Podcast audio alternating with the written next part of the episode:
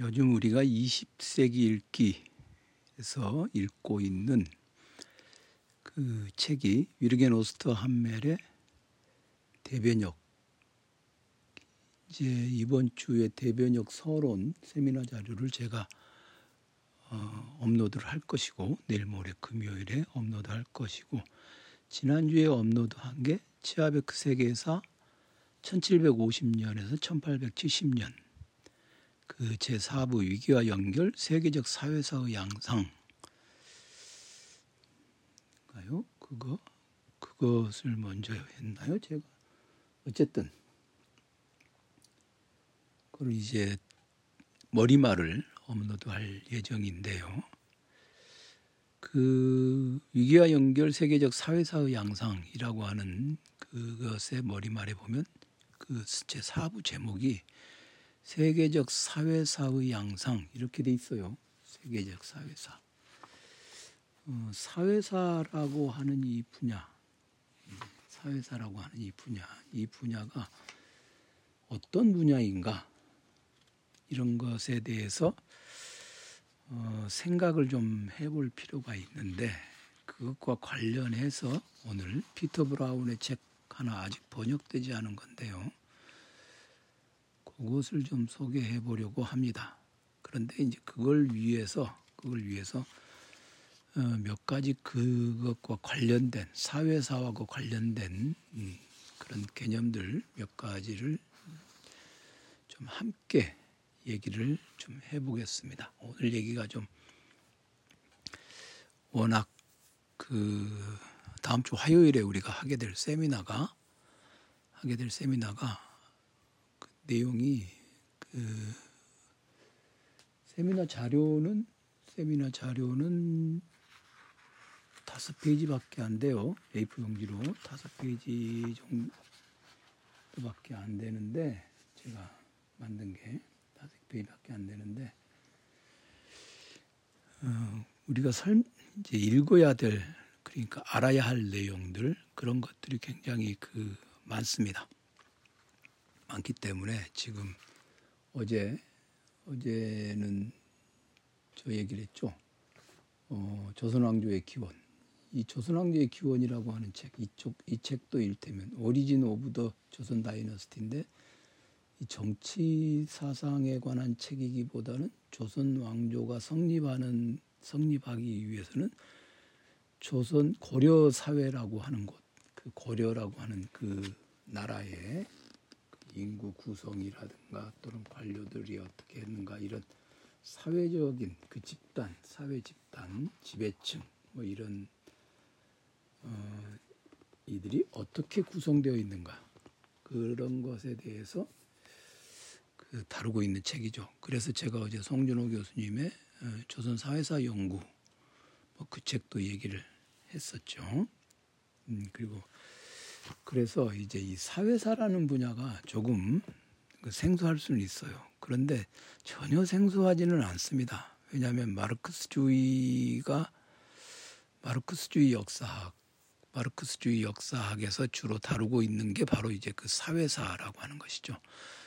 좁게는 흔히 이제 사회경제사라고 달, 예, 이야기 되어 왔는데 사회경제사라는 말보다는 그건 이제 주로 사회 경제사라고 그럴 때는 사회라는 단어하고 경제라는 단어가 결합이 되어서 사회를 주로 다루기보다는 경제를 주로 다루는 그런 분야가 돼 버렸거든요. 그래서 마르크스주의 역사가 그 분야를 개척한 것은 틀림없는 사실인데 마르크스주의 자체가 경제적인 생산이 물질적 생산이 그 사회를 사회의 근본을 규정하고 그렇게 사회의 근본이 규정된 것이 바로 이제 정치 체제에도 영향을 미치고 또는 거의 결정론도 있고 뭐 조건을 지운다 뭐 규정론도 있고 그래요.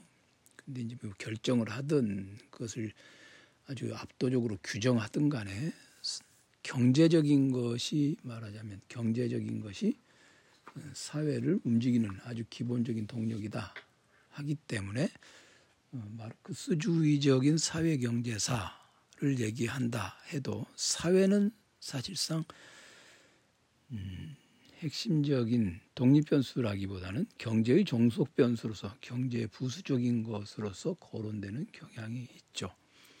그러다 보니까 마르크스주의 역사는 경제사가 돼버리고 경제사가 되다 보니까 사회라고 하는 것은 그냥 그들이 그 마르크스주의자들이 얘기하는 부르주아 플로레타리아 이런 사회 계급의 관점에서만 바라보게 됩니다. 그런데 그렇게 하게 되면 이제 뭐 그것은 마르크스주의가 가지고 있는 몇 가지 그 뭐 레이몽 아롱도 지적했던 것과 같은 그런 그 마르크스의 문제점들이 있죠. 그거는 일단 여기서 거론할 문제가 아니고 일단 사회사라고 하는 것이 도대체 무엇인가 이걸 한번 생각해 볼 필요가 있어요. 사회라고 하는 것은 사회라고 하는 것이 작용 사회라고 하는 것이 관여하게 되는 것은 영역은 어디냐? 이제 사회와 경제 그리고 사회와 문화 그리고 사회와 정치 이렇게 세 개의 영역이 있죠. 그때 이제 사회라고 하는 것은 그때 그 사회라고 말을 하는 건요. 이를테면 인간이 살아가고 있는 그 집단들을 말하죠. 인간이 살아가고 있는 집단들을 얘기합니다. 그러니까 인간 집단을 움직이는 인간 집단을 움직이는 여러 가지 그, 그 요소들이 있어요. 이를테면 우리가 가족이라고 할 때 가족은 이제 사회의 기본 단위로 여겨지고 있는데 사실은 개인이죠. 개인인데 워낙 한국은 이제 가족주의가 강력하니까 가족이라고 할 때 가족이라고 할 때 그 가족을 유지하는 데 필요한 경제적인 어떤 자원이 있죠. 그다음에 모든 가족마다 일정한 정도로 어, 그 가족 문화라는 게 있어요. 가족 문화. 그러니까 그 집, 그 집을 우리가 그러잖아요. 그 집안은 이런 그 규칙이 있더군. 또는 그 집안 식구들은 요러요러한 경향이 있어. 이럴 때 그 가족의 문화가 되는 것이죠. 그리고 이제 가족에게는 사실 이제 정치는 없죠. 정치는 없죠. 뭐 가족에게 무슨 정통성이 필요하겠습니까? 있을 수도 있겠네요. 음, 예, 아버지가 개판이고 그러면 정통성이 엉망이 되지 않겠어요?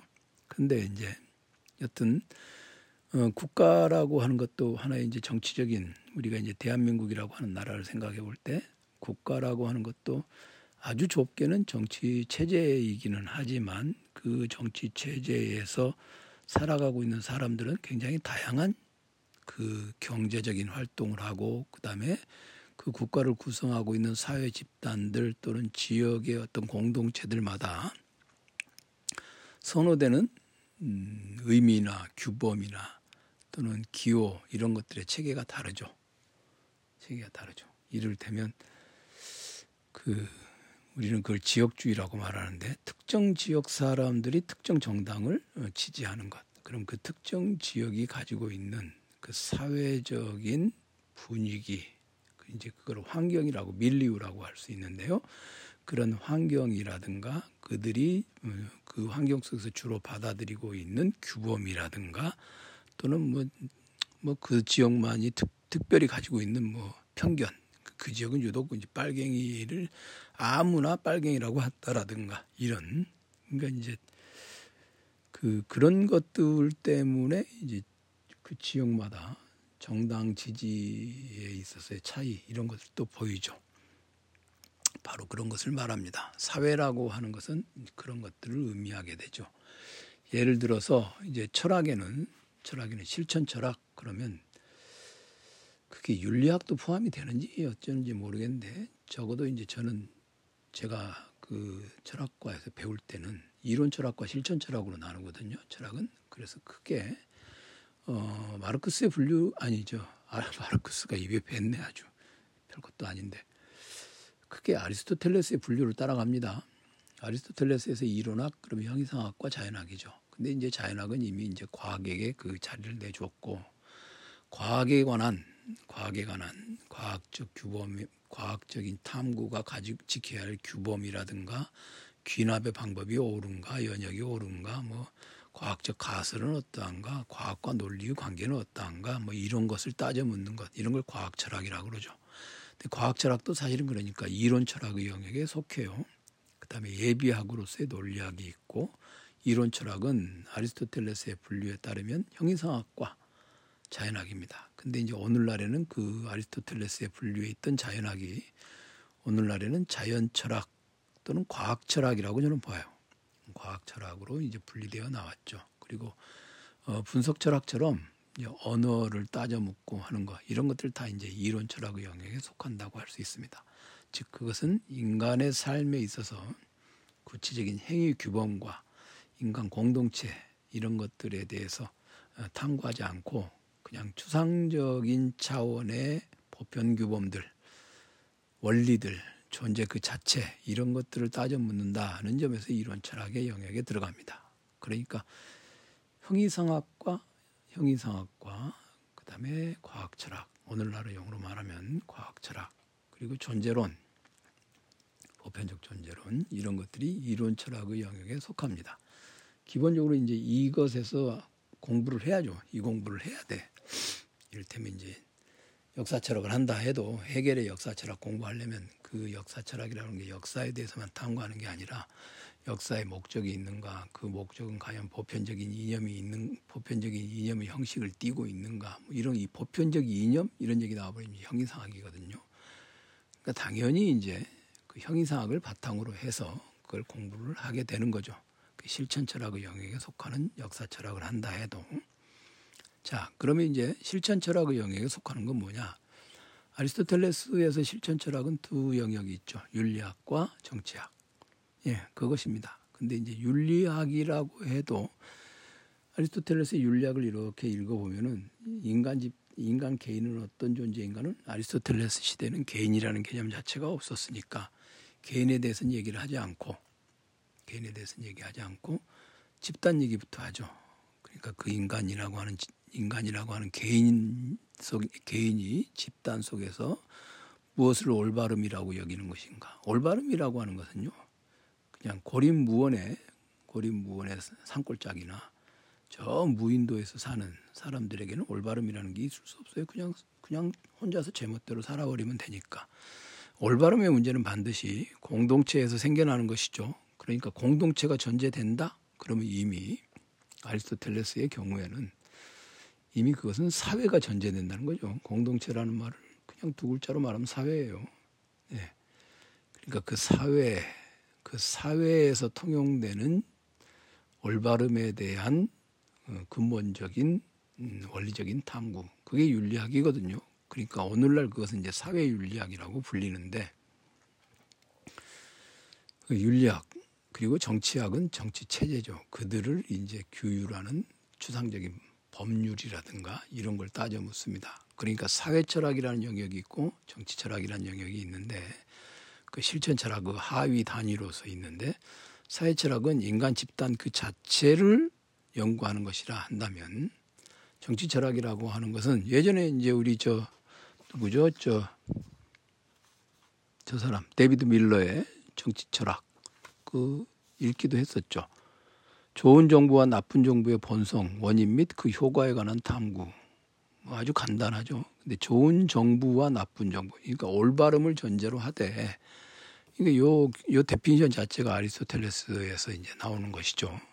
올바름에 대해서 탐구를 하는데 그 올바름이라고 하는 것을 사회 영역에서 관찰한다는 것은 어렵고 예, 궁극적으로는 어렵고 정치적인 제도를 만들어서 그 좋은 정부와 나쁜 정부를 만들고 좋은 법률과 나쁜 법률 그런 것들이 어떻게 어, 만들어지는 것이고 그다음에 그것은 어떤 식으로 효과를 드러내 보이는가 그런 것을 탐구하는 게 정치 철학이죠. 그러니까 정치 그런 정치 철학에 관한 정치 철학적인 그런 생각들 그런 걸 이제 정치 사상이다. 아, 그렇게 말할 수도 있습니다. 자, 그러면 사회가 이제 이러한 것이니까 우리가 사회와 정치 이 두 가지는 이 두 가지는 그 긴밀한 관계에 있죠. 그러니까 정치라고 하는 것은 우리가 오늘날 정당 뭐 이런 거 있잖아요.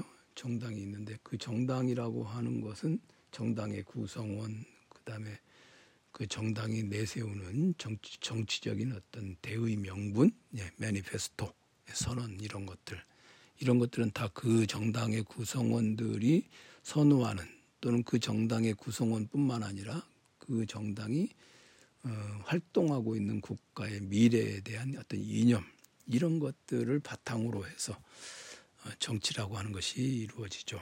그러니까 그 정치의 자원은 바로 이제 사회 구성원들로부터 추상적으로 말하면 사회로부터 얻어온다. 어, 그렇게 말할 수가 있을 것 같아요. 그러면 이제 사회사 얘기하려다 너무 멀리 갔네요. 사회사라는 게 뭐냐?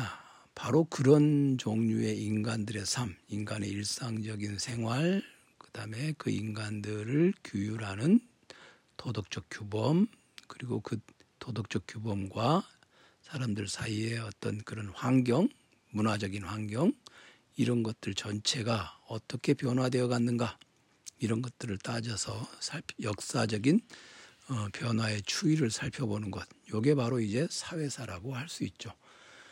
그러니까 이제 마르크스주의의 사회 경제사는 경제가 핵심적인 것이고 경제적인 양상이 변하면 나머지는 그냥 따라서 변한다. 그리고 뭐 사람들의 생각 이런 건 그냥 이데올로기고 허위 의식에 불과하다.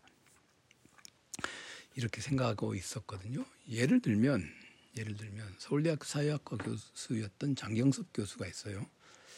이 양반이 이제 쓴 책들을 이렇게 보면은 이런 쓴 책들을 보면 가장 최근에 압축적 압축적 근대성의 논리라는 책이 최근에 나왔고 그 다음에 이제 그 예전에 나왔는데 개정판이 나온 게 이제 내일의 종원 가족 자유주의와 사회 재생산 위기 뭐 이런 책들 이런 책들이 말하자면 사회학 책이잖아요. 근데 이런 책을 읽고서 이런 책을 읽고서 이렇게 읽어보면 예를 들어서 이제 가족 자유주의와 사회 재생산 위기 이 책을 이렇게 살펴보면요. 역사적인 통찰이 있어요. 역사적인 통찰이 있어. 그게 뭐냐면 이제 그 개발주의 시대, 개발주의, 개발주의 시대의 한국은 어떠했는가? 그러니까 한국의 유교적 가족 문화라고 하는 것이 그 조선으로부터 전수되었는데 벌써 조선이라고 얘기하면 역사적으로 과거 일이잖아요. 그것이 이제 개발 국가 시대로 들어와 가지고 근대 가족을 형성하고 그다음에 다시 이제 탈가족화와 개인화로 이루어지고 있고 뭐 이렇게 탐구하는 거죠. 그러니까 아무리 사회학의 연구라 할지라도 역사적인 역사적인 추이를 살펴보지 않을 수가 없습니다. 그래서 이제 그래서 이 사회학의 연구도 사회 그 사회가 역사적인 경과를 통해서 어떻게 어, 변화해 왔는가 그런 것들을 살펴보는 것 바로 그게 이제 사회사의 영역이라고 할 수 있습니다. 어, 그런데 이제 음, 아주 이제 대표적인 예를 하나 또 들어보면요. 우리가 그 오늘날 오늘날 우리나라에서 가장 그, 그 사회의 변화를 사회의 변화 우리나라에서만이 아니라 세계적으로도 이제 역사 인류학이나 뭐 이런 것들 보면 사회 사, 그 사, 어떤 특정한 사회 속에서 살아가고 있는 사람들이 받아들이는 규범의 변화를 가장 명징하게 뚜렷하게 찾아볼 수 있는 영역이 결혼. 그 다음에 이제 그 결혼에 의해서 구성되는 가족. 그리고 사후의 세계, 즉 장례식 이런 것에 관련된 것입니다. 근데 요즘은 나이든 노인들이 가장 바라는 게 그게 뭐냐 이제 조상님들 제사 열심히 지내던 그런 사람들 있잖아요. 그 양반들이 가만히 보니까 자기네들이 이 세상을 떠나면 조상님들의 제사를 더 이상 지내기 어렵겠다. 이런 생각이 들 거 아니에요? 그러니까 이제 여기저기 흩어져 있는 묘지들을 싹 정리해가지고 그걸 이제 묘를 묘를 일단 파헤치는 거죠. 개장을 하는 거죠. 그렇게 해가지고 이제 화장을 해요. 화장을 해서 이제 뭐 가문 납골당을 만들거나 뭐 이렇게 하는 그러니까 개장 화장이라는 말이 요즘에 있어요. 어, 처음 들어보신 분들은 한번 음, 그 찾아 찾아보시면 좋을 것 같아. 그러니까 이제 개장을 한다. 그 묘를 이제 묘를 일단 파묘를 하는 거죠. 산소를 파묘해서 시신이나 유골을 수습해 가지고 그걸 이제 화장을 한 다음에 이제 새롭게 이제 납고를 한다든가 그런 것을 그러니까 개장이다 그러면 매장한 시신이나 유골을 다른 분묘 또는 봉안 시설로 옮기거나 또는 이제 화장하는 것. 개장이라는 게 열 개자가 아니라 고칠 개자예요. 그러니까 장례를 고친다 그 말이죠. 장례식 할 때 장자.